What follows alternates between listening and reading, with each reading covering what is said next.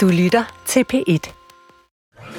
Velkommen til Hvad vil Jesus have sagt på B1? I studiet med mig er Sara Augen fra Søborg Kirke ved Gilleleje, Lars Gustav Lindstrøm Lindhardt fra Frederiksberg Sogn og Rikke Graf fra Kærum og Sønderby Sogn på Fyn. Velkommen til jer tre. Tak. tak. Hvad vil Jesus have sagt er en radiobrevkasse, hvor lytterne, dig der lytter, kan skrive ind til jesus med et spørgsmål fra dit eget liv eller et spørgsmål helt generelt. Hvad vil Jesus sige til det her? Du kan altså skrive til jesus dr.dk. Det kan være korte spørgsmål, det kan være lange spørgsmål, det kan være personlige spørgsmål. Øhm, og så vil I tre, der sidder her i studiet, give os bud på, hvad Jesus ville have sagt, hvis altså Jesus ville have været her i dag. Og det er jo en, altså det er jo et tankeeksperiment. Det vil det altid være. Det er meget hypotetisk. Det er sådan set en god undskyldning for at finde ud af, hvad der egentlig står i Bibelen omkring denne her øh, person.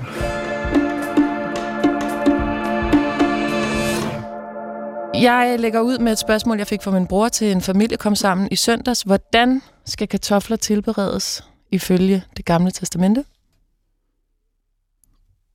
Det ved jeg ikke. Men jeg er ret sikker på, at Jesus ville have sagt, at man skal ikke bruge for lidt salt. Okay, hvorfor det? Øh, fordi han var sådan generelt glad for, at folk tænkte sig selv som jordens salt.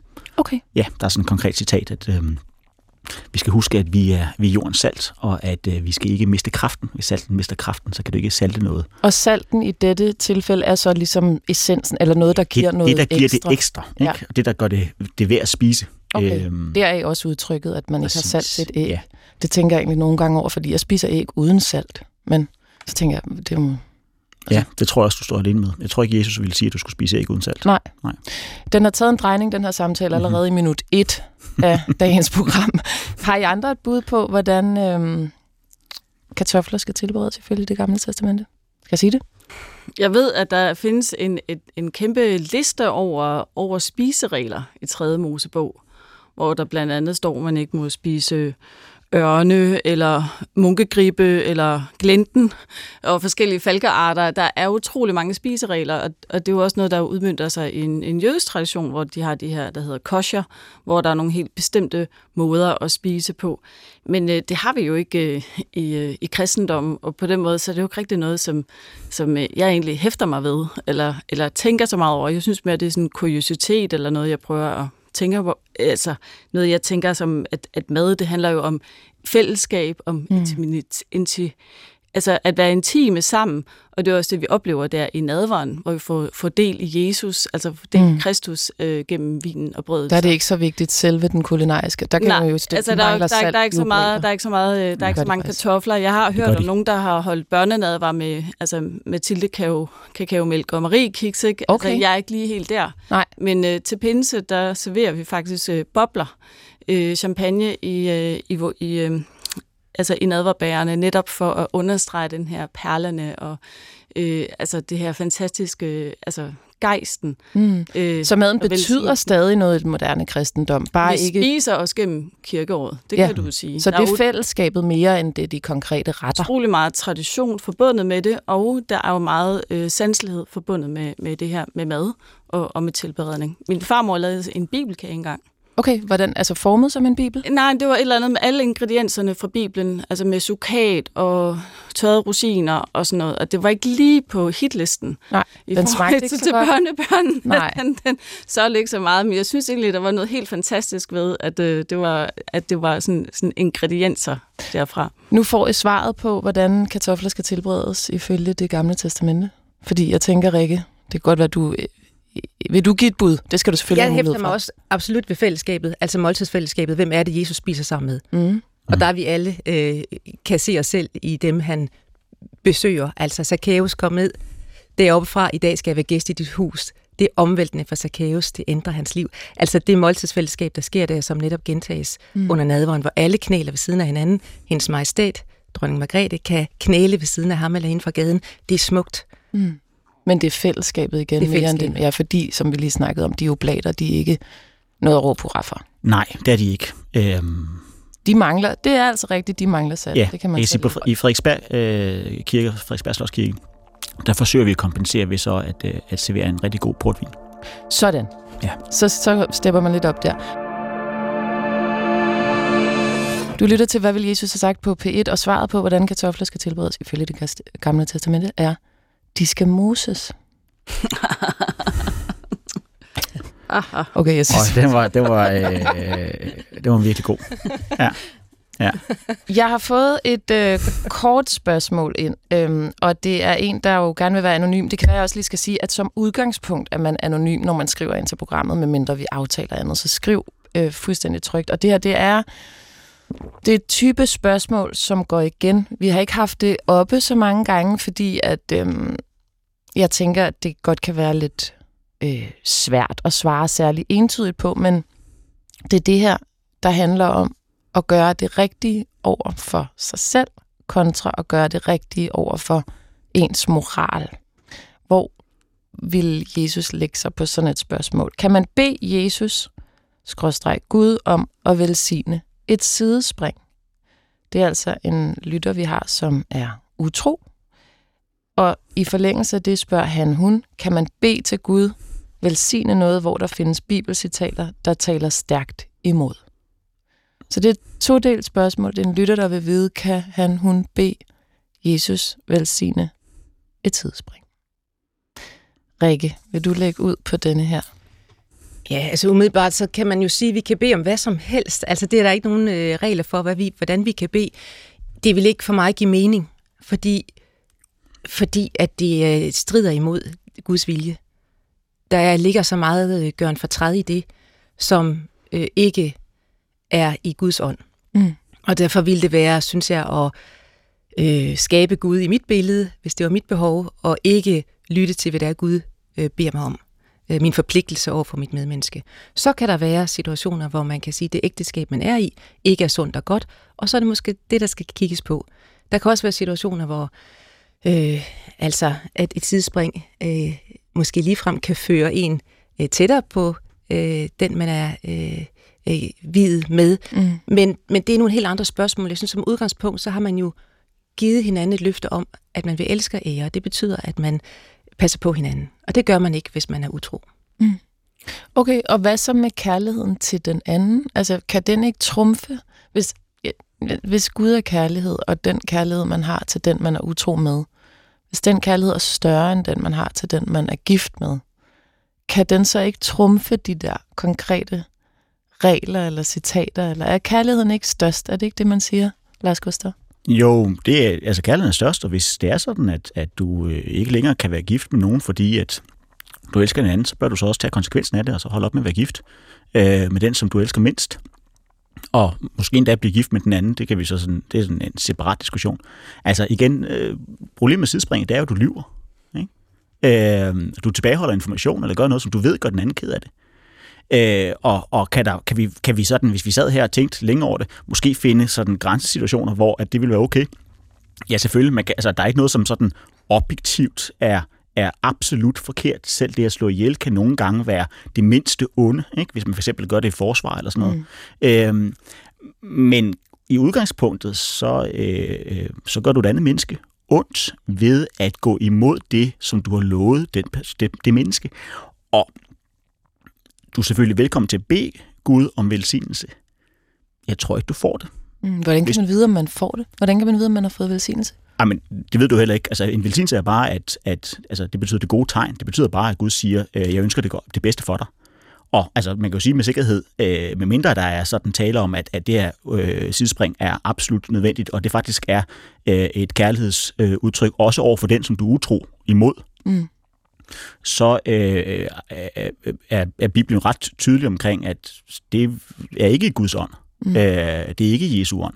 Øh, så hvis du beder om det, så får du det ikke. Altså, fordi sådan, sådan fungerer Gud ikke. Gud er kærlighed. Gud vil, at vi skal gøre det, det bedste, vi kan for hinanden og mod hinanden. Øh, beder du om tilgivelse, så får du den til gengæld. Okay, ja. Så Augen? Ja, øh, jeg tænker jo lidt det her med, at der er et begreb, vi kalder om at synde på nåden som jeg tror, at jeg har nævnt en anden gang. Det har du nævnt, ja. men meget kort. Ja. Altså, og det er ikke fordi, vi, for vi har en masse ting, vi skal nå, men jeg kunne godt tænke mig lige bare lige at få udfoldet det begreb, for jeg synes, det er interessant. Ja, det er jo sådan, at vi som øh, kristne mennesker, så som Lars Gustav siger, så kan vi jo netop, øh, altså vi får Guds tilgivelse, når vi beder om den. Men det gør jo ikke, at vi på den måde så kan gå ud og leve et liv i, i overensstemmelse med mine egne lyster og behov, og så sige, Nå, så kan jeg bare løbe hen til Gud bagefter og få tilgivelse.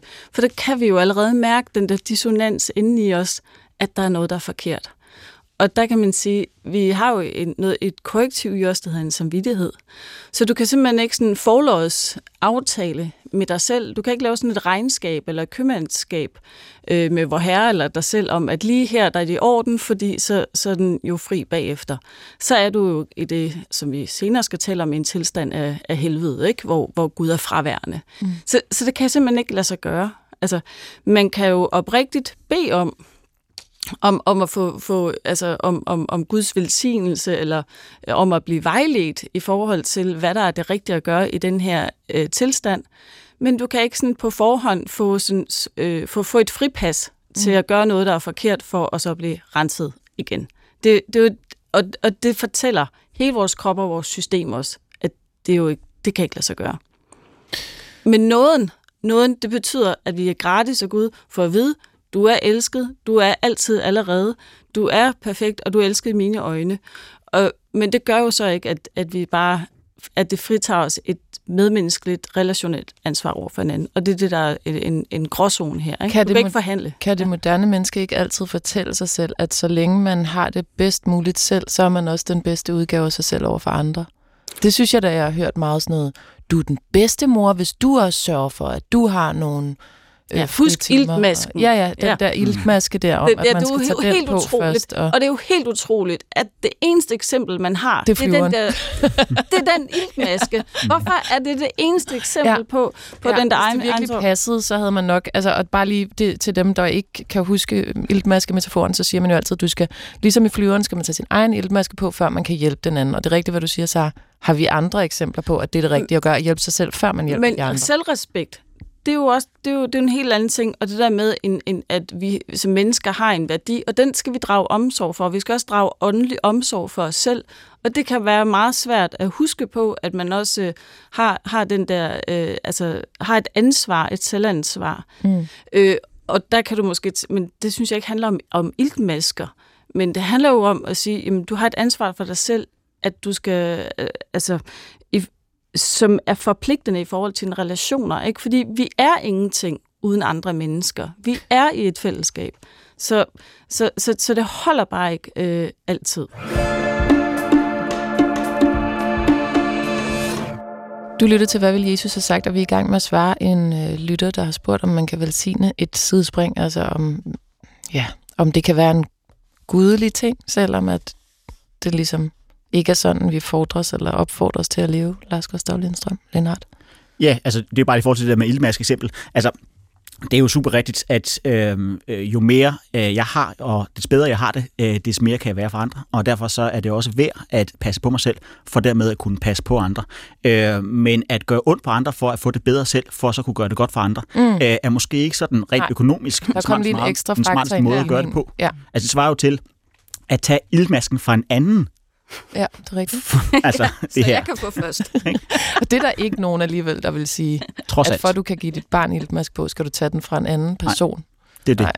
Nej, og der synes jeg, altså netop, altså tilgivelsen kommer ind i billedet, for når det sker, og det sker, mm. øh, der er sidespring, så er for mig trøsten ikke, at Gud siger, at jeg er perfekt. Trøsten er, at jeg ikke er perfekt, men jeg er elsket på trods. Mm. Altså, der ligger en trøst, for jeg ved godt, at jeg ikke er perfekt. Jeg ved godt, at jeg har fejl og mangler og alt det der. Men at jeg hører til alligevel. Det er det, jeg har fået at vide i min barnedåb, og det er det, jeg skal holde fast i, mm. sådan så jeg ikke fuldstændig forsvinder hen i skam og skyld. Mm. For så kan jeg genoprette noget. Måske kan der faktisk komme noget godt ud af et sidespring, hvis man endelig skal gå så langt. Ikke? Måske kan mm. det faktisk være med til at finde ud af, hvad er det lige her, der ikke fungerer? Hvorfor har jeg, øh, hvorfor har jeg forvoldt den skade også på mig selv? Fordi det er jo også en selvskade. Mm. Øh, for vi ved, at vi gør folk ulykkelige, når vi ikke er, er andre tro. Mm. Ja, så Mm, vi kan jo også tale lidt om det der med, med ægteskabet. Altså, jeg har der stået og videt mennesker, hvor jeg ved, at, øh, jeg ved godt, at de tror på, at de vil elske hinanden, ære hinanden resten af deres liv, og man kan jo bare se, at de kortene, at det er jo helt hat og briller. Ikke? Mm-hmm. Okay, altså. sådan kan du godt have det på forhånd allerede, ja, når du har haft har jeg prøvet et par gange. Jeg har prøvet et par gange, men jeg ved jo, de tror det, og jeg ved jo også, jeg har jo også snakket sidenhen med mennesker i sjælesorg, ikke? Som, som taler om, at, at det var jo, altså de jo, de fortryder, mm. fortryder, mm. de tænker, hvor, hvor var jeg henne? Hvad gjorde jeg? Hvad tænkte jeg dog på, da jeg, hvor jeg giftede mig? Der var et forventningspres fra mig selv, fra omverdenen, mm. øh, til noget med øh, imødegå det her, ikke? Så så derfor er det jo så ikke carte blanche til at gøre, gøre ondt, men det er også bare for at sige, der, der, er, der er flere ting i spil. Er det ikke der, hvor man som præst faktisk så skal gå ind og sige på vegne af Jesus nej? Nej. Nej. Altså, jeg, jeg, kender, jeg kender en præst, der har, der har sagt, at han ikke vil vide dem. Altså, det kunne okay. jeg ikke. Det, der synes Hvor jeg, der man det er for dårligt et match. Ja, det, det, altså, at, ja. og de skulle gå hjem igen, og så komme og tænke sig om. Altså, det har jeg aldrig gjort. Mm. Øh, for der, må, der synes jeg, at de er jo voksen, man er jo voksen nok til at tage det her valg. Og vi må have tillid til, at øh, selvom jeg ikke forstår det, selvom mm. jeg som udforstående, så kan der jo ske en velsignelse. Der kan ske noget guddommeligt og fantastisk, ja. som, som som jo kan ske i det her ægteskab, ikke? som jeg... Ja, det kan være, at jeg som præst tager fejl. Det kan godt være, at ja. jeg er sikker på, at de ikke fungerer sammen. Men altså, hvem er jeg til at Præcis. kunne sige, hvad der sker i deres hoveder? Mm. og hvad der kan lade sig gøre i fremtiden. Okay, lad mig lige så til, bare lige for at lukke den til vores lytter. Nej, det kan Gud faktisk ikke velsigne. Det er egentlig et ærligt svar, og der står også øh, passager i Bibelen, som siger og gør, at selvfølgelig ved lytteren godt, at det kan ikke være en god idé ifølge kristendommen. Øhm, men til gengæld er der forståelse for, at det er sådan, vi som mennesker kan agere og komme til at agere. Det er der både forståelse for fra jer og fra Jesus vil der nok også være det. En forståelse ja. og en rummelighed, vil man måske kalde det i vores dage, men en tilgivelse. Mm. Øh, jeg kunne bare godt tænke mig at vide, så når I selv er præster, og ser både på statistikkerne og også ser på de af jeres sovende børn, som ikke lykkes med det. Eller det kan man jo heller ikke rigtig sige, for måske lykkes de i en periode. Mm-hmm. Øh, så det er vel ikke sådan, at man ikke lykkes med sit ægteskab, fordi det går i opløsning. Men når I ser det ske, de facto, ude i jeres kirker, hvordan kan I stå, og så øh, søndag efter søndag, havde han sagt, det er jo ikke hver søndag, der er og så Tro 100% på det. Bum, det er kærligheden, den er størst til, da, til jeres dages ende, og sådan er det. Hvor kommer den naivitet fra, eller hvordan holder I den naivitet ved lige, for at kunne tro på det på folks vegne, Rikke? Det er det stærkeste værn mod øh, den håbløshed, der ellers vil opstå, og ligegyldighed, og derfor er det så smukt et billede, synes jeg, når et ægtepar øh, går sammen ned af kirkegulvet. De bliver simpelthen et billede for os alle sammen på to mennesker, der tør på trods Altså, jeg har altid selv personligt haft svært ved prinsessedrømme og alt det der bryllupshalløj, men jo ældre jeg bliver, jo smukkere, synes jeg i virkeligheden lige præcis øh, det løfte er, som foregår mellem to mennesker. Jeg har lige været til et sølvbryllup, øh, og det der med at have venner, der har holdt sammen i, i så lang tid, øh, og også holdt af, altså det er simpelthen, det synes jeg virkelig er smukt, og det betyder ikke, at der ikke har været sikkert alt muligt på rejsen. Det hedder medgang og modgang, men mm. det, at man beslutter sig for noget, og at man beslutter sig for at arbejde på ikke at være lunken, mm. men at det her, øh, vi siger jo der, hvor vi vander græsset er det grønneste, ikke? Mm. altså det er det, man arbejder på øh, og for. Og så vil jeg sige til alle de små børn, der sidder i kirken og kigger op på de 10 bud og ved, at mor og far er skilt, at to mennesker kan jo godt fortsætte med at elske og ære, selvom de ikke bor sammen. Mm. Og der kan jeg se, der falder der lige en lille sten fra deres hjerte, når de kigger op på den der, for de tænker, mor og far er forkerte, mm. de er skilt. Øhm, så, så øh, det at bevare det løfte til hinanden, under de omstændigheder, det nu kan lade sig gøre, for der er tilfælde, hvor det er bedst, at der foregår en skilsmisse, fordi der er noget, som ikke er rart. Øhm, mm. Altså, hvor jeg tænker på, på noget, der er voldsomt, ikke? Mm. Øhm, og som ikke kan arbejdes øhm, igennem. Så, så, så, så må det være sådan, man må kunne få et løfte til at, at vare. Jeg synes, det er mega smukt det der med, at kærligheden bliver ikke mindre af, at den er på trods. Tværtimod. At det ikke er sådan, at, øhm, at fordi at 49 procent af os bliver skilt, så er det bare noget bla bla med det mm. ægteskabsløfte. Tværtimod, så det, at vi holder drømmen ved lige, eller visionen, eller håbet, vil man måske kalde det i jeres øh, fag, ved lige, det, på trods af, at vi ser, at det kan gå galt, det er deri, der ligger måske også i virkeligheden en spejling af troen. Mm. Fordi det er jo også det, vi er nødt til at gøre, når vi beslutter os for at sige, at jeg tror på Gud, det er at bevare det håb, på trods af alt, hvad der ellers ligesom viser sig, Lars Gust. Ja, og det er jo netop det. Altså, kærlighed er reelt set altid på trods. Ikke? Øh, fordi det er jo nemt at holde af folk, når tingene er let, når tingene er en fest, når de er sjove, når de er deres allerbedste jeg. Ikke? Der behøver jeg ikke elske dem for mm. at kunne lide at være sammen med dem. Kærligheden har jeg for alvor kun brug for, når det er svært at være sammen med nogen. Ikke? Det er der, hvor at det koster mig, fordi de er ubehagelige, fordi at de ikke har kræfterne, fordi de ikke har energien, fordi de er nede i kulkælderen, eller hvad det nu måtte være. Ikke? Mm det er der, at kærligheden den viser sig. Det er der, mm. hvor at vi ser den. Det kan godt være, at den også er der, når, vi, når tingene er sjove. Og det er en udfordrende men, mm. pointe, ikke? Ja, men, men det er jo netop, kærlighed er kun vigtigt, reelt vigtigt, når livet ikke er en fest. Ja. Det er jo det, som øh, ægteskabets fest faktisk handler om. Det er, at, at øh, livet ikke er en fest, og netop derfor fejrer vi den kærlighed, som er der på trods. Mm. Ah, jeg blev lidt deprimeret, når du siger sådan, Lars Gustav. Men du har, du har ret, men vi skal også heller ikke glemme, festen. Vi skal jo også glemme festen, at der er også utrolig meget glæde mm. forbundet med det. Det har vi sådan også brug for. Fordi det der med et liv på trods, altså det er altså også bare hårdt, og det er jo altså et meget udfordrende liv. Og jeg ved godt, der er mange mennesker, der også er det, men vi må også gerne læne os i, at, at der er noget rart, og noget mm. befriende, og noget let, og noget lejende, og noget fantasifuldt. Mm. Og det er fuldstændig rigtigt, Sarah. Der, altså, og vi har, vi, har, vi har højsangen, som er det mm. mest, altså det vælter med sex og erotik, og det er jo en af, af, af bøgerne i Bibelen, ikke? Altså, mm det, det, det, det er saftigt, det der. Ikke? Vi, det må vi heller ikke glemme. Det, det er altså også en del af det. det. Det er vigtigt. Vi, vi skal glæde os over alt lys, som er der, og når der ja. ikke er lys, så skal vi tænde vores eget. Jeg er enig. Det er det, der er pointen. Du lytter til, hvad vil Jesus have sagt på P1 i studiet med mig og Sara Augen, Lars Gustav Lindstrøm Lindhardt. Har du egentlig ikke overvejet at sige Lind, Lindstrøm Lindhardt? Altså, sådan så du ligesom siger Lindstrøm Hart, for eksempel? Øh, jamen, altså, jeg foreslog min kone, at man kunne tage det første af Lindstrøm, øh, det er Lind, ikke? og så ja. tage det sidste af Lindhardt. Og så bare trække og så bare trække sammen. Ja. Så blev Lindhardt. øh, og så ville hun da få den forreste det... del af det. Som var det navn, du selv kom med. Ja, ja tilfældigvis. Altså. og Rikke Graf fra Kæum og Sønderby Sogn på Fyn. Du kan skrive ind til jesusnabelag.dr.dk. Øh, og det er der en lytter, der har gjort her. Øhm, han skriver, jeg har på det seneste grundet lidt over, om der findes en rigtig måde at bede på. Spørgsmålet kommer, fordi jeg gennem årene har oplevet mange forskellige former for bøn i forskellige sammenhænge. Nogen folder stille hænderne og beder med lav røst og korte, præcise sætninger. Andre har hænderne mod himlen og nærmest råber højt og gentagende deres bøn. Nogle er mere generelle i deres bøn øh, for andre personer, og andre er meget præcise med navnsnævnelse. Jeg har oplevet lange, detaljerede bønder, hvor der meget konkret bliver nævnt forhold omkring et problem, og endda med forslag i Guds øjne til Gud om, hvordan han skal løse det, mens andre blot lægger problemet frem for Gud. Derudover kan det selvfølgelig være tungetale, håndspålæggelse osv.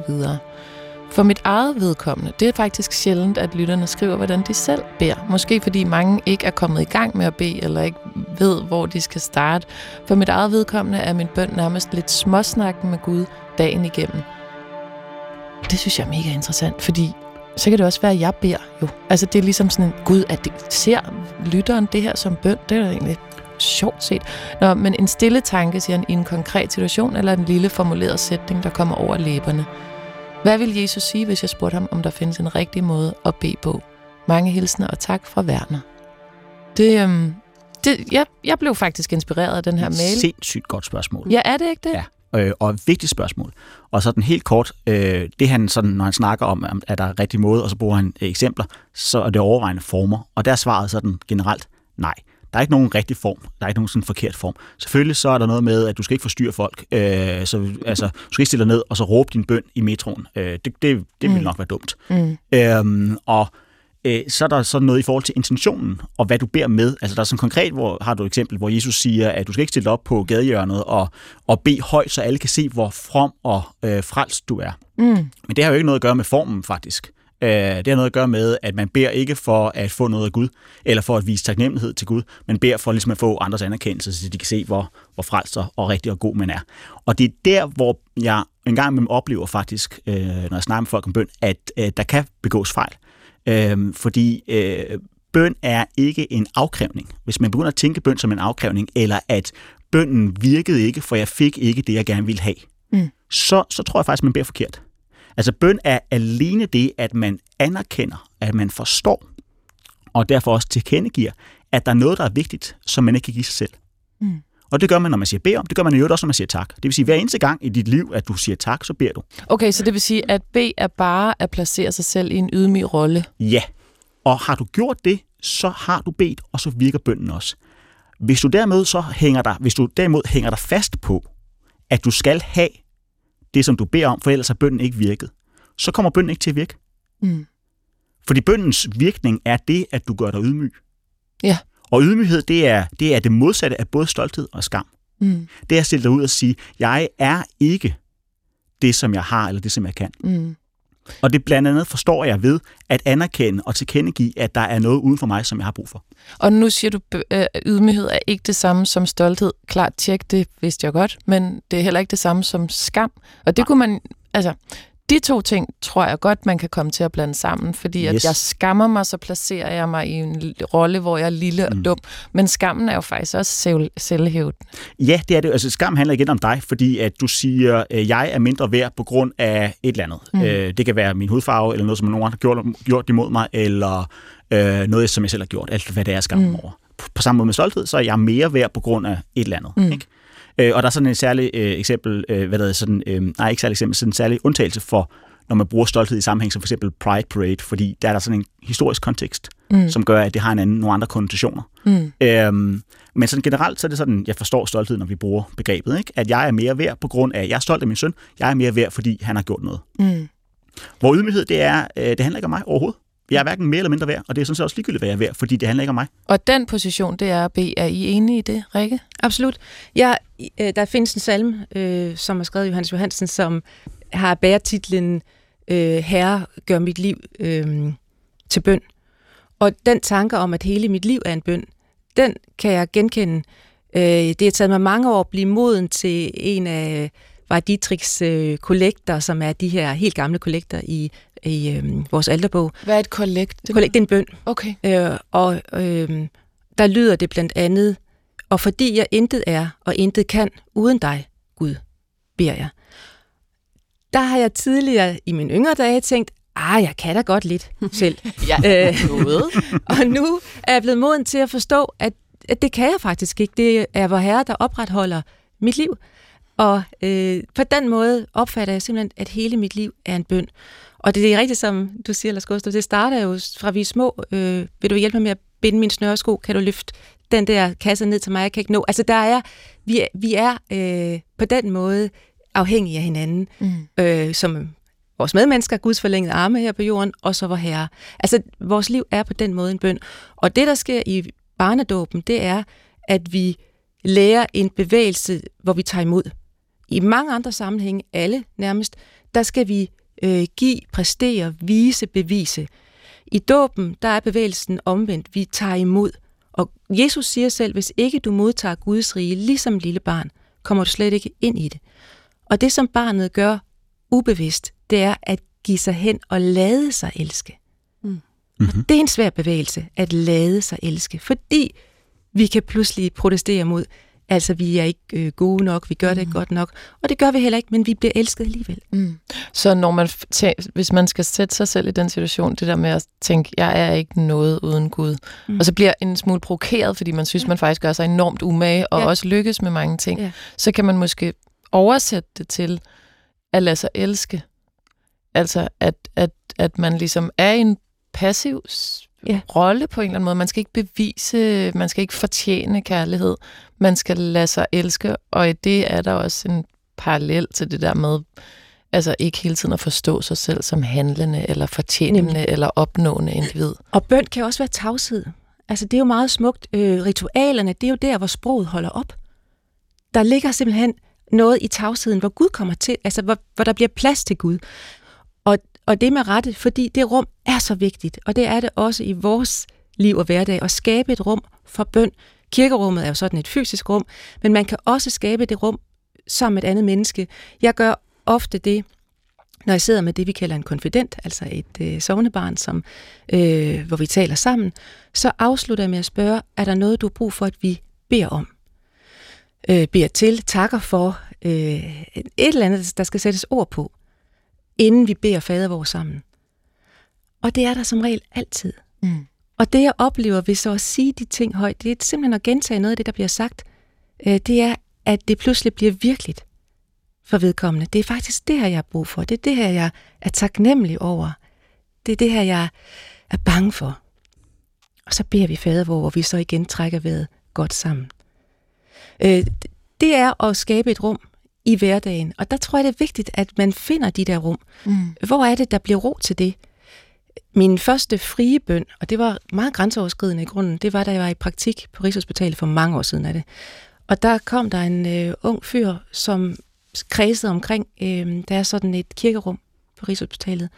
Og de præster, jeg var i praktik hos, de var der ikke, så tænkte jeg, jeg må gøre noget. Mm. Og så spurgte jeg, om jeg kunne hjælpe. Og så sagde han, jeg kunne godt tænke mig, hvis du kunne gå med ind i kirken, og vi kunne bede sammen. Og det havde jeg aldrig prøvet før. På den måde har bøn været lidt fremmed for mig. Jeg er ikke vokset op i kirkelige miljøer. Jeg har ikke nok også altid følt mig, som I taler om her, lidt, lidt fjollet. Altså, så, hvad, så skulle jeg formulere et eller andet for Gud. Han ved jo, hvad jeg tænker, før jeg siger det, og sådan. Det blev lidt fjollet for mig. Men der gav det virkelig mening. Mm. Og der, der spurgte dem, hvad, skal, hvad kunne du tænke dig, vi kunne sige? Øh, og så sluttede jeg selv med, det kom til mig, og det er jo det, der kan ske, når man tænker, nu må ånden være med mig. Og så sluttede jeg den bøn med at sige, og vi beder dig, at når vi falder, så falder vi ikke ned i ingenting, men ned i Guds hånd. Og så bad vi fader vores sammen. Og så skete der det, der øh, nogle uger senere, så kom han gående igen der omkring rummet. Og vi talte ikke sammen, men han smilede bare, og jeg kunne mærke, at det her det var godt. Det havde været fint. Øh, og det er det, bønnen kan. Mm. Men det siger jo også noget om din rolle i det, at du, når du så slipper ideen om, hvad er en god præst, hvad skal man kunne, hvordan skal man så bede, hvorfor skal man bede, men tvinger dig selv til at forholde dig uden planer og uden idéer om, at du skal opnå noget specifikt, Nemlig. men bare bliver tvunget ind i det rum på en eller anden måde, at så kommer der noget andet til dig også. Det er det. Og der er jo også, altså det er også nogle af de bønder i øh, kollekterne i Altebogen, hvor vi beder om, at vi, at det er, altså at, at det er det, som herre, øh, Herren vil have, Mm. at vi skal bede om. Altså at, at det er hans, øh, fordi vi har så store idéer om, hvad det er, der øh, kan gøre godt, men nogle gange så er øh, Gud klogere. det må vi jo håbe, at Gud som udgangspunkt er, men, men det, er jo, det, er jo, det er jo åbenbart et virkelig dybt spørgsmål, det her, som lytteren har stillet i forhold til bøn, for der er noget i forhold til, hvordan vi agerer selv, som egentlig bare er lige med ydmyghed. Om der lige er ord på, om det er stille, om det er nemlig det, du siger, Lars Gustaf, med formen, det er sådan lidt irrelevant. Det handler om at forholde sig ydmygt og hverken skamfuldt eller stolt, men til omverdenen. Og så er der altså også det her, som jeg tror faktisk godt, vi alle sammen kender det, Rikke, det her med at frelægge os ideen om, hvad vi skal opnå. At når man ligesom slipper den kontrol, som det jo er, mm øh, et kontrolbehov, så sker der noget nyt. Der bliver plads til nogle nye følelser, nogle nye erkendelser, nogle andre mennesker, noget, øh, man finder ud af, at man kan noget nyt eller noget andet, end man troede. Mm. Det er en meget rar tilstand faktisk at være i, end det der med at gå ud i verden med rundsave på albuerne og skyde sit øh, byttedyr og gå hjem og hænge det op på væggen, ikke? Så Augen. Jeg har lyst til at supplere med en lille øh, fortælling fra første Samuels bog. Øh, den handler om Hanna, øh, og hende kom jeg til at tænke på, da vi taler om det her med bøn, fordi Hanna, hun beder til Gud, fordi hun har står i en helt forfærdelig situation. Hanna er barnløs, og øh, bortset fra, at det kan være en smerte for mange, så er det alt overskyggende i hendes liv, det der med, at hun ikke har børn. Og i hendes familie, der er jo også en, der er på en anden kultur og gamle testamente, så bliver hun også mobbet af sin, der er åbenbart en medhustru også, som bare mobber hende og øh, altså, altså gør grin med, at hun ikke kan, kan få børn. Og det er sådan, at øh, her i, øh, i Bibelen, så er det ofte sådan, at når, når øh, når der skal rykkes lidt på, på frelseshistorien, så kommer Gud ind og, og arbejder lidt på det og sørger for, at, øh, at, at kvinderne får børn. Men det, lige nu i historien, der, der, der, der har hun ikke et barn, og de tager til templet netop til bedehuset hvert år for at bede. Og øh, det er sådan en fin beskrivelse om, hvordan Hanna beder, som er meget personlig og som er meget, meget fin. Ikke? Der står, at hun udøste sit hjerte for Herren. Og der står, at hun i sin fortvivlelse, så beder hun til Herren, og hun græder højt. Øh, og der står en præst, der kigger på hende og tænker, hun er beruset, fordi der sker også det, at hun står og beder, mens hun bevæger læberne, så er stemmen inde i hende, og han tror bare, hun sådan, altså, øh, altså hun fumler rundt, ikke? Og så kommer han jo hen til hende, altså du må ikke være herinde, kvinde, du er beruset, ikke? Og så siger hun så, nej, nej, jeg er simpelthen så fortvivlet, øh, så jeg udøste mit hjerte for Herrens ansigt. Du må ikke anse mig for et slet menneske, herre, for det er ud af min store sorg og fortvivlelse, at jeg hele tiden har talt. Og jeg synes bare, at det er egentlig så fint et billede på, på, på bønden, på, på bøns væsen, og en meget fin personlig beretning om, hvad det også kan være, fordi vi kender klagesalmerne i det gamle testamente, som de her råb om fortvivlelse, men hun udøser simpelthen sit hjerte for Herren. Og det der med at stille sig den position, vi ved ikke i fortællingen, at hun får et barn senere. Mm. Det ved hun jo ikke, det ved hun ikke, men hun, hun, hun stiller sig øh, altså, og, og fortæller, hvordan virkeligheden er. Så at udøse sit hjerte, øh, det er en måde at bede på. Jeg vil bare lige sige, i, i, i vores liv og hverdag, så er det jo sådan noget, man godt kan sige, og så kom hun forbi og hældte en skidspand ud over mig. Altså, der er også noget, vi kan godt nogle gange, tænker jeg, se det som noget dårligt, det der med at udøse sit hjerte. Hold da op, hun har det skidt, eller han har det skidt. Ja, der er, noget, der er noget lidt, sådan synes jeg, mere nænsomt i begrebet at udøse, snarere end at hælde. Jamen, det er det. Øh, så derfor så er hælde en skidspand og udøse sit hjerte, det er sådan, udøse en jeg synes, jeg ligger i sin, hvad, sin, øh, sin ende af, af ja, hvis nogen udøser sin skidspand til mig, for eksempel, så vil jeg se det som, at de, de delte deres problemer, snarere end at ja, de ja. øh, gjorde ja. mig til, til offer for, for problemer. Ja, jeg forstår. Ja. Jeg forstår. Øh, men, men det er jo selvfølgelig også et bevis mm. på, at det kan Gud godt klare, hvis det var ja. det. det ligesom. Ja, i øvrigt, ja. ja. Men jeg vil også sige, at, at det er jo heller ikke øh, at det er jo ikke sådan, at det, at det er opskriften på en bøn. Det bare en, en måde at være det på. Og, ja. og Jesus har jo altså også givet os muligheden for at sige, jamen, hvordan skal jeg bede? Jamen, øh, øh, vi har fader hvor. Ja, altså, det, det, det er i hvert fald et sted at starte. er i ja. hvert fald et dejligt og trygt sted at starte. Rikke. Og så er der et andet sted, en meget smuk bøn, synes jeg også. Øh, det er der, hvor en far, øh, hvis søn er ramt af, i dag vil vi sige epilepsi, men besat han en dæmon, og så siger, øh, beder han Jesus, øh, han siger, hvis du kan gøre noget, hvis du kan, siger Jesus, alt er muligt for den, som tror. Og så siger faren, jeg tror, hjælp min vantro. Mm. Der ligger faktisk en bøn i det, som er meget smuk, synes jeg, for i det øjeblik, vi tror, kan vi komme helt i tvivl, om vi nu også tror. Ja. Altså, øh, så jeg tror, hjælp min vantro. Ja, at man kan godt både være troende og vantro på samme tid. Troende mm-hmm. og tvivlende, ikke? Altså, ja. øh, og, og den bøn synes jeg er så smuk, fordi mm. man også nogle gange, når man beder, kan tænke, jamen, der var en konfirmand, der spurgte, øh, når man sådan tror på Gud, skal man så tro på ham sådan helt ind i, i, ind i kroppen? Ja. Og jeg forstår virkelig godt det spørgsmål. Ja. Øh, skal man tro helt ind i kroppen? Og det er jo den fornemmelse, man engang kan have. Jamen, tror jeg nu også nok? Eller ja. sådan. Øh, måske kunne en tommelfingerregel være, at hvis man er i tvivl, så tror man. Fordi det er kun via tro, når man kommer op på tvivlen. Mm. Altså tro og tvivl er ikke modsætninger. Nej. Man tror ikke tro er modsætninger.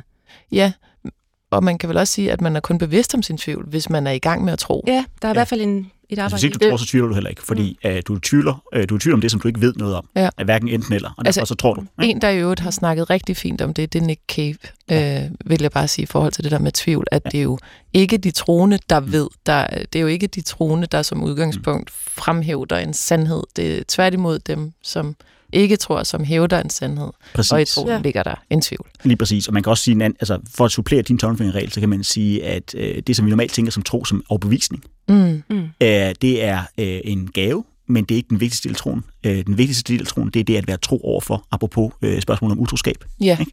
Det er det at være tro overfor. Så er du tro overfor ja. øh, budskabet. Øh, gør du dit bedste for at elske hinanden. Det er i hvert fald det bedste, vi kan gøre, når nu vi ikke kan være sikre på, at Præcis. vi tror. det er nemlig det. Lige i forhold til bøn, der er sådan, mm. øh, fordi at øh, der sidder en hel masse derude, som øh, øh, jo også lader sig inspirere af andre øh, religiøse og spirituelle traditioner end den kristne. Ja. Øh, så vil jeg lige sige, at jeg har mediteret det sidste halvandet år. Okay. Øh, og det er sådan en meditationsform, som øh, øh, i nogle sammenhæng kaldes øh, tredjeårs meditation, hvor man sidder og fokuserer på et lille punkt øh, imellem øjenbrynene. Øh, og øh, for mig er det bøn. Det er ordløs. Og kan du godt det som folkekirkepræst øh, gå ind i noget, der ville kunne tolkes som altså, jeg har gjort det, Jeg har gjort det i halvandet år. Ja, så det kan du øhm, godt. Så det synes jeg godt, jeg kan. Øh, I øvrigt er det ikke kun buddhisterne, som netop praktiserer den her form for meditation. Øh, der er også muslimer, der gør det, mm. og der har også været egyptiske mystikere og gnostikere, som har gjort det. Det er sådan set også irrelevant, selv hvis det kun var buddhisterne, som har gjort mm. det her. Så pointen det er, at bøn, det er det, du gør hver gang, at du øver dig i at give dig hen? Werner, tak for dit spørgsmål. Det var øh, øh, et spørgsmål, som jeg synes gav nogle virkelig gode vinkler på det i forhold til, hvordan man placerer sig selv. Altså, at det ikke er så meget henvendelsesformen, det drejer sig om, som det er den placering, den rolle, man tildeler sig selv i forhold til Gud eller omverden, eller hvad det nu måtte være. Du lytter til, hvad vil Jesus have sagt på P1. Jeg hedder Iben Maria Søjden, og i studiet sidder tre præster, Sara Augen, Lars Gustav Lindstrøm Lindhardt og Rikke Graf, som er klar til at forsøge at give deres bud på, hvad Jesus ville have svaret på de spørgsmål, som I sender ind på jesus Jeg har prøvet noget nyt i den her øh, øh, udsendelse, og det er også at lægge ud på de sociale medier, spørge, hvad vil du spørge Jesus om, hvis det var, at du havde fri adgang til lige at komme ind og spørge om noget, og så gå ud igen. Og derfor er der kommet nogle lidt kortere spørgsmål, fordi det er jo somis natur, kan man sige. Der er en, der spørger om, hvad Jesus vil sige til, at der findes penge. Hvad vil Jesus sige til helt konkret, altså den monetære løsning, hvor vi siger, det er penge, det kan du bruge til det og det og det og det. Hvad vil Jesus sige til det? Rikke, hvad tror du, Jesus vil sige? Altså, han vil sige, giv kejseren, hvad kejseren sagde, og Gud, og Gud sagde. Og så vil han altid, øh, for ham er penge øh, det samme som øh, kærlighed. Noget, der skal i spil, noget, der skal bruges, øh, spenderes. Der er en smuk lille fortælling om en enke, der kommer til øh, kvindernes foregår i templet og skal ofre. Og der står en masse offerblokke, som er formet som sådan nogle trompeter. Og der skal man så lægge penge ned den, som man er forpligtet til at give, og så den gave, man har lyst til at give. Og det smarte er, at gavens beløb bliver råbt op. Og det kan jo godt fremme ens givelyst. Mm. Og der er mange velhavende, som ligger meget, og det bliver råbt op, og så kommer der en enke. Og det er symbolet på fattigdom og på øh, også en hjælpeløshed. Øh, der, det, det er ikke attraktivt at være enke, lad os bare sige det sådan. Hun er mm. fattig. Hun har to små mønter, og hun lægger begge mønter ned i offerblokken. Jesus siger, de andre har givet af deres overflod, men hun har givet af sin fattigdom. Hun har givet altså mere end alle de andre. Mm. Og det billede, synes jeg, er et meget smukt billede på en hengivenhed. Mm. Og det er det, som Jesus vil have, at vi skal bruge det, vi har fået, til at, at give os hen og, og gøre noget godt for andre. Ligesom at den uærlige godsforvalter, som har snydt og bedraget med herrens ejendom, øslet af den til sig selv, han står til en fyring, og så bliver han, øh, han går i panik. Hvad skal jeg gøre? Øh, grave kan jeg ikke, og tikke skammer jeg ved. Nu ved jeg, hvad jeg gør. Øh, og så, bliver han, så fortsætter han med at snyde, men nu øh, nedskriver han skyldnernes gæld på herrens regning. Altså, der er en masse, der skylder herren øh, store beløber, og beløb og, og øh, hvede og andre olie og sådan noget. Så nedskriver han gældsbeviserne. Og så regner man med jo med, nu falder hammeren, for nu skal den her uærlige godsforvalter jo Øh, sættes fra bestillingen, men den uærlige godsforvalter får ros. Af hvem? Af herren. Okay. Han får ros, og det gør han, fordi han har på herrens regning nedskrevet de andres gæld. Altså forlad os vores skyld, som vi også forlader vores skyldnere. Okay. Og så kan han bruges i herrens tjeneste. Fordi han gør noget godt for dem, der mangler, Nemlig, på trods af, at forretningsmodeller vil tilsige om noget andet. I jordiske modeller, så er der jo en øh, ende på, altså kassen bliver tom på et mm. Men herrens kasse bliver aldrig tom, og mm. det er kærlighedens væsen, at ja. den aldrig løber tør. Så der er jo to ting i det her. Det ene det er, det er jo et ret klogt sagt, at hvis man altså, har mindre at give af, så det man giver pro, altså, procentielt er jo større i forhold til det, man har. Hun gav alt. Mm. Hun gav alt. Det synes jeg faktisk, kender I ikke de der Danmarks indsamling-programmer, DR kører, hvor man så nede i mhm. bunden kan se sådan, åh, der var en rig ja. mand, der gav så mange penge. Det er jo faktisk, man skal lige prøve at se, om man kan implementere den der men, men, øh, læring fra enken, at det skal også se fint ud at give mindre, hvis man har mindre. Jeg prøver at lære mine konfirmander øh, at minde dem om, at, at en, hvis de får en sandwich af en hjemløs, så er det, den sandwich er mere værd, end hvis de får et øh, Rolex-ur af Elon Musk. Mm. Altså, det er sådan, og det forstår vi godt intuitivt. Ja, men, og, og der siger du så også, når penge er det samme som kærlighed, så er det forstået på den måde, at det kunne også være kærlighed. Hvis man har et svært liv og ikke har så meget overskud at give af, så skal det ligesom honoreres i menneskelig forstand yeah. højere, hvis man prøver at give yeah. noget. Og rigdom er mange ting, ikke? Fordi mm. den fattige enke, hun er jo rig i åndelig forstand. Mm. Hun, hun forstår... Fordi hun er rig på hvad vilje. Det om. Ja, fordi hun har et rigt åndeligt liv. God vilje. Altså, og hun ved, at hun øh, som vi taler om i bønden, hvor hun står, at hun er i relation til vor herre, som må øh, tage sig af hende, eller mm. hvad skal man sige. Hun, hun tør virkelig give slip, og ikke som, der er også den her eksempel med dem, med talenterne, som vi efterhånden mm. godt kender, ikke? Ham, der graver det talent, han er blevet betroet ned. Mm. Og talent, det er så penge i den her Det kan være, altså, altså egentlig er pengene sådan et symbol på en sindstilstand. Hvordan, mm. Mm. hvordan agerer du i din tilværelse, som du har fået? Mm. Graver, du den, graver du dig selv ned øh, af frygt for, hvad der kan ske? eller sætter du noget i bevægelse? Mm. Det er i virkeligheden det, som... Så konkret, når der er penge, der optræder i Bibelen, så er det i virkeligheden bare en metafor på det, man har. Altså det, man har at komme med ja. som menneske. Ja, Sarah? Ja, ja og nej, fordi han advarer jo også om øh, vores øh, havesyge. Jeg elsker det gamle ord og for, for mennesker, der gerne vil have mere, er syg efter at få mere og forbrug. Og han siger jo også ofte, at øh, man må vælge mellem Gud og mammon som var den her pengegud. Okay. Og det betyder jo, at øh, jeg tror nok nogen, der har lavet sådan en, en, en øh, altså optalt ny testamente, sådan noget med, at Jesus taler 200 gange om penge og pengesager, og, og to gange om øh, kærlighed og sex. Eller sådan noget, ikke? okay, altså ja. i forhold til den her lægtvægtning. Ikke? Så, så, så det er jo helt klart noget, han taler med ind i, og ser som, som øh, det største, et, et stort problem. Ikke? Mm. Der er også... Øh, øh, fortælling om den unge mand, øh, der siger, jamen jeg har overholdt alle øh, budene, så hvordan kommer jeg så ind i Guds rige? Ikke? Så siger Jesus til ham, jamen du skal sælge alt, hvad du ejer og give det til det fattige. Og så går den unge mand fra og var meget bedrøvet, for han var meget rig. Mm. Og, og, og det handler jo om, øh, at, at, øh, at der, er, der er et problem, ikke? Altså, der er et problem med, at vi som mennesker hele tiden står og veksler imellem øh, altså tjek på lønsedlen, og så stå og tjekke på vores åndelige konto, om, øh, om relationerne er okay.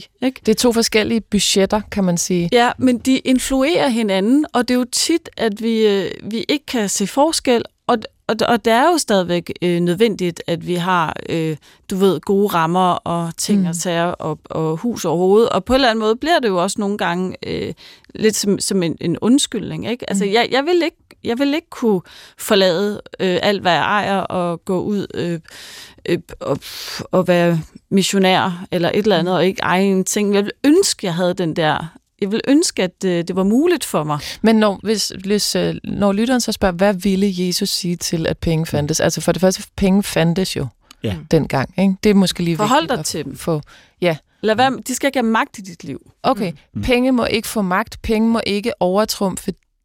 Altså hensynet til penge må ikke overtrumfe det, du gør mm. for andre. En måde konkret at opsummere det, kunne være, øh, alle de gode ting, som min kollega har sagt, det kunne være at sige, Jesus vil sige, at penge er godt. Det er godt, at penge findes, når vi bruger pengene til at gøre hinanden rigere, hinandens liv rigere. Det er dårligt, at penge findes, når vi bruger penge til at gøre hinandens liv fattigere. Okay, ja. Og så kan man jo selv sidde derhjemme og tænke globalt set, og hvordan er det så med penge? Præcis. Og, bum, og hvem tager vi så fra ved at producere på den måde, mm-hmm. og så videre. Det er, op, det er politisk, det er op til fortolkning, men det er en opsummering i hvert fald. Men der, der ja. er det strukturelle, og så er der det personlige, ikke? Fordi jo. vi kommer jo til verden nøgne, øh, ingenting, og vi forlader den, og kan ikke tage noget af det med. Mm. Ikke? Altså, den ligger jo hele tiden i baghovedet, samtidig med, at ja. hele vores livsforløb kommer til at handle om de her Men meget penge. midlertidige ting i virkeligheden, ja. penge, hvis man ser det i sådan et mhm. sjælelivs mm. perspektiv. Ikke?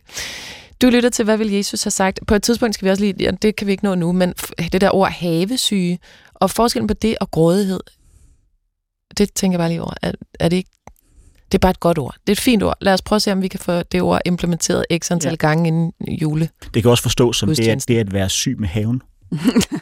ja, altså grønne fingre ja, ud i... det er en form for havesyge. Ja. ja. Jeg tror ikke... Eller, det, det, ved jeg ikke. det, det ved linje med Moses og, og, øh, ja, kartoflen. ja. Om det var det, der mente. Noget, der skiller vandene. du lytter til, hvad vil Jesus have sagt på P1. Øhm, hvad vil Jesus sige til, at han bliver portrætteret som en mand med europæiske træk, når han er fra Mellemøsten, var der en, der skrev. Øh, ja, det kan jeg da egentlig godt. Det har jeg aldrig tænkt over. Måske fordi man selv er en med europæiske træk, og så sidder en eller anden form for... Øh, at jeg er ret sikker på, at han vil grine af, hvor åndssvagt det er, at vi har brug for at øh, lave alle vores guder i vores billeder. Ja, så han er nødt til at ligne os selv, før vi ligesom kan connecte ja. til ham. Eller? Ja.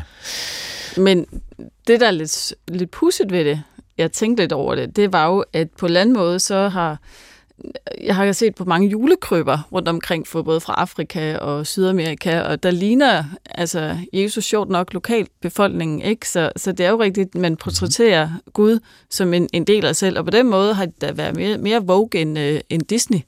Altså, så, så på en eller anden måde, så, så synes jeg, at, at den kristne kultur på, eller på mange måder har været fin nok til at repræsentere altså, altså Jesus som, som dem selv, og det er jo mm. også egentlig det, han er. Mm. Jeg, jeg tror, han ville synes, det var en god idé. Okay. Øh, fordi det er universelt, og vi skal kunne forholde os til det. Ja. Så, så det tror jeg, han tænker, det var, det var godt tænkt. Så dem, man ligesom, dem, altså man skal bare tage ham til sig? Ja, for det er ikke, hvordan han ser ud, der er vigtigt. Nej. Altså, det er simpelthen det, han har på hjertet, vi skal forstå. Og så rundt omkring kan man så bare portrættere ham, som man synes? Altså, vi ved, at han var et menneske, og, og hvordan præcis han så ud, det ved vi jo ikke. Nej.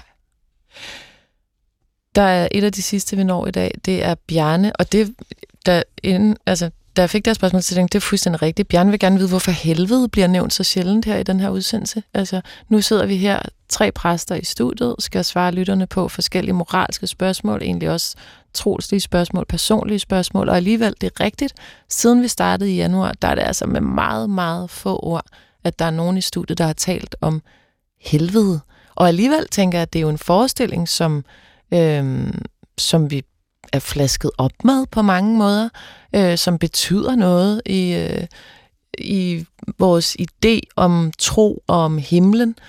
Hvorfor nævner I helvede så sjældent, som I gør, Rikke? Ja, altså for mig er det faktisk meget konkret, øh, fordi der er mennesker, der har erfaringer af det helvede her på jord. Og hvordan helvede så er øh, i det hinsides. Jeg tror, grunden til, at mange af os går lidt uden om det, er, fordi det er så kæmpestort et spørgsmål om frelse, fortabelse. Der er så mange begreber i det, som er enormt store. Men jeg er ikke bange for at tale om det, og jeg, og jeg er heller ikke bange for at sige, at jeg tror, der er konsekvenser af det liv, vi lever. Evangeliet vil jo, at vi skal gøre os umage. Og helvede er for mig ikke sådan noget, Jesus øh, bruger til at skræmme mennesker med, fordi kærligheden skræmmer ikke. Den, så fungerer den ikke.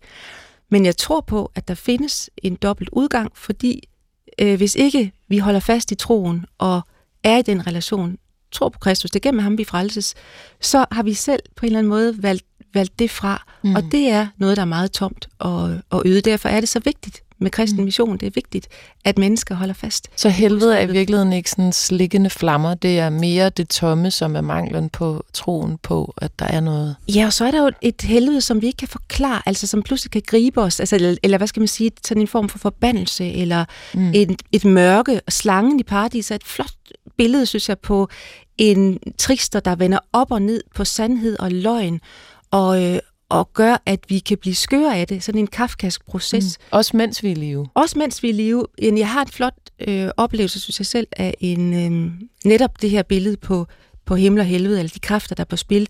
For da jeg lige var blevet indsat i mit embede, der stod der en øh, ung pige på min gårdsplads, som havde nogle frygtelige tanker i hovedet, og som virkelig blev hjemsøgt af forfærdelige tanker. Og hun tegnede for mig, hvad det var, og hun tegnede manden med len. Mm-hmm. Og hun havde tænkt, det eneste, der er stærkere end det her, det er kirken og korset, Kristus. Så derfor havde hun søgt hen til præstegården, og efter en fin øh, samtale, så øh, indvildede hun i, at vi kørte til indlæggelse, for det var klart nødvendigt. Det var mm. en hæftig øh, lidelse, hun, hun havde. Men den tanke, hun havde der om, at det eneste, der kan være stærkere her, går op imod det, som jeg er ude i lige nu, det er Kristus og korset. Mm. Og, og derfor er det for mig helt konkret den kamp, der hele tiden er i spil. Og, og derfor øh, har jeg ikke problemer med at snakke om helvede eller satan, mm. djævlen. Alt det, altså alle de navne, som satan og djævlen har, det er jo en, der, noget, der betyder den, der bagtaler, eller den, der ikke tåler lyset, øh, den, der vinder op og ned. Det, det er meget sigende navne, mm. som, som djævlen har. Og det er interessant det der, også fordi, at, at nu i den der historie bliver helvede og djævlen så ligesom også kombineret med øh, psykisk sygdom og øh, dæmonisk tænkning. Og det er jo øh, måske også derfor, at man i sådan almen sammenhæng er lidt bange for at gå helt ned i helvede, ikke? Øh. Altså jeg ved fra, fra øh, psykiatriske, eller mennesker, der har haft kontakt med psykiatrien, at det kan den, det kan have været en oplevelse af at være i helvede, fordi deres virkelighed er blevet betvivlet. Mm. For at skulle passe ind i et bestemt schema, det har været redselsfuldt mm. og ydmygende og øh, øh, krænkende faktisk. Ikke? Så, så der kan man, og det er der, hvor jeg tænker, det kafkaske mm. øh, univers kan være her på jorden. Øh, og om man så, altså man taler jo om, at man er utilregnelig i gerningsøjeblikket. Øh, hvad det præcis er, der er på spil der, mm. øh, det, er jo, det er jo det, der er interessant. Vi kan, kommer ikke til at, og, og øh, altså, det hvis navnet bliver den onde, eller det onde, ikke? Ja, og så er spørgsmålet så, om alt det her ville overhovedet have et billede eller have et udtryk, hvis ikke det var en del af vores urfortælling eller en nedoverfortælling. Vi er kommet til at starte et alt for stort spørgsmål, alt for tæt på slutningen af den her udsendelse, så jeg tænker da bare lige, at vi skal have en udsendelse på et tidspunkt, der handler om himmel og helvede og djævlen, hvad det egentlig er for en figur. Lad os gå stå helt kort. Jamen altså helt kort, så jeg vil sige, at jeg ved ikke, om der er et helvede efter øh, døden. Jeg ved, og jeg ved ikke, hvor jeg ved det fra, men jeg ved det, at det helvede er aldrig et endeligt sted. Det er aldrig et sted, du ender. Mm. Der er altid en udvej ud af helvede. Og når jeg snakker om helvede i kirken, så snakker jeg næsten altid om det som der i livet, hvor vi ikke er tilfredse med livet.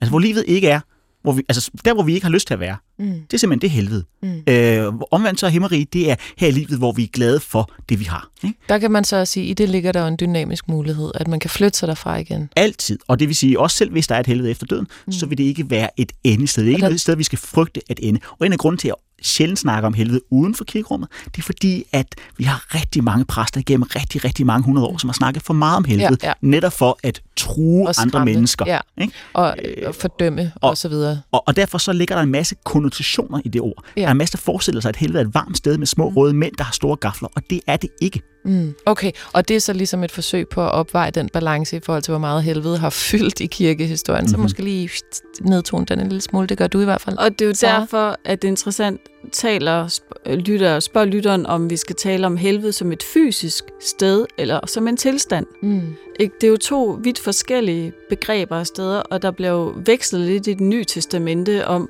øh, hvad det er, der, der, der tales om. Altså, man bliver aldrig troet med et helvede, der bliver advaret imod et. Mm. Du har lyttet til, hvad vil Jesus have sagt på P1 i studiet med mig, var Rikke Graf, Augen og Lars Gustav Lindstrøm Lindhardt. Du kan skrive ind til jesus Tak fordi du lyttede med. Gå på opdagelse i alle DR's podcast og radioprogrammer. I appen DR Lyd.